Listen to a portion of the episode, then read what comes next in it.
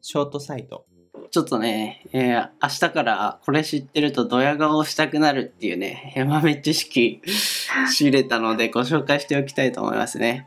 えーっと、記事を見つけました。はい。えー西日本新聞ってやつうん自動販売機の横のゴミ箱を投入口だけ分別してやるのはなぜっていう、うんわかるあの缶とペットボトルが分かれてるじゃないですか2つうんあのるねガチャピンみたいな、 形のわゴミかる箱わねかる。あれ分かれてるじゃないですかでも結局下の袋って1つって分かるなんとなくなんかペットボトル入れた後もカンカンカンカンっていう音がしたりとかあれこれ中身一緒じゃねえって僕ずっと思ってたんですよ知らなかった。知らなかった、まあ、仕切りがないのね中にうはんう。んうん。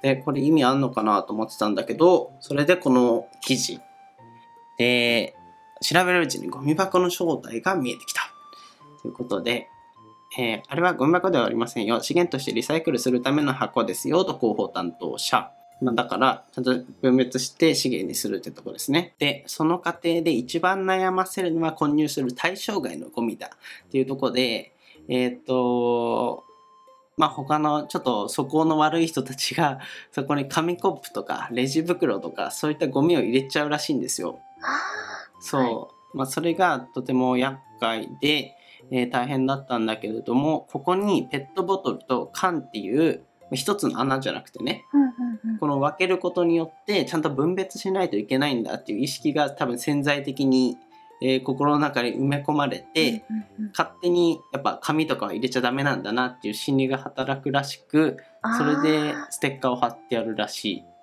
ーえー、ちゃんとすごい。うん、まあなんとなくわかるよね。わかった。穴一つだけだと、まあ本当はダメなのかもしれないけど、うんうんうんまあ紙入れちゃおうみたいな心理働くけど、ペットボトルを缶って貼ってあるだけで、あダメだよな、本当はダメだよなっていうこの両親の呵責が生まれるから、もうペットボトルしかそこは入れちゃダメって思う。うん、缶しかここは入れちゃダメ。他のものは入れちゃダメってうん、ふうに思うよね。そうです確かに。ね。不思議ですね。不思議だね。心理効果。面白い。明日から言っていいですよ。ドヤ顔して、そ職うな場のの人とかに。ちょっと友 達に、多分友達聞いてもふーんってなっちゃうかもしれないけど、あ、そうかもしれない。急に、そう、急にそんなこ言われれも知ってるっつ って。友達を失うかもしれない。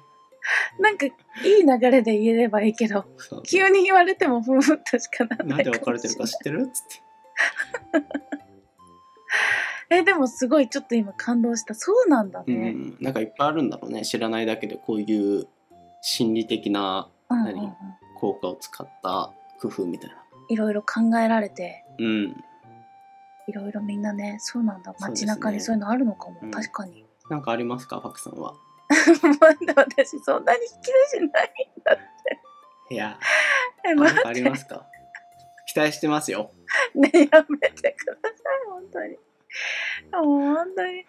なんだろう、私だけが知ってる豆知識みたいな。私だけが知って。えっと、 ちょっと内容によってこれ全 部カットになる可能性あるからね。お願いしますよ。あの、いや、ちょっとそれ言われちゃったけど、えー、どうしよう。何かあるかな。なんか、私は分別できないので、うん。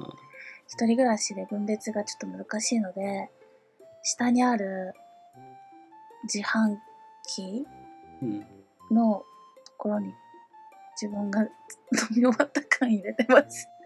それじゃまずいか。はい。ね、待って待って、取りな、取り直させて。自分の悪行が悪行世間に知り渡りました。もうやめて、もうこれ以上私も、本当に。みんなからもう本私当どうし物ようものない。ゴミはダメですすよ。コンビニとかでも書いてあるでしょ持ってこないでくださいっていう。あ、コンビニね、コンビニね。コンビニで。え自販機もそうじゃないちょっと待って、やっぱ、やだ、ちょっと待って、あ、じゃあこれ切ってね、これ。だっていくつなんか、これだけは私は知ってるっていうね豆知識ありますか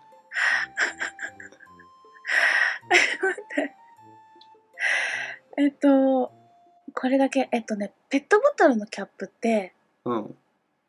なんかに使えるよね。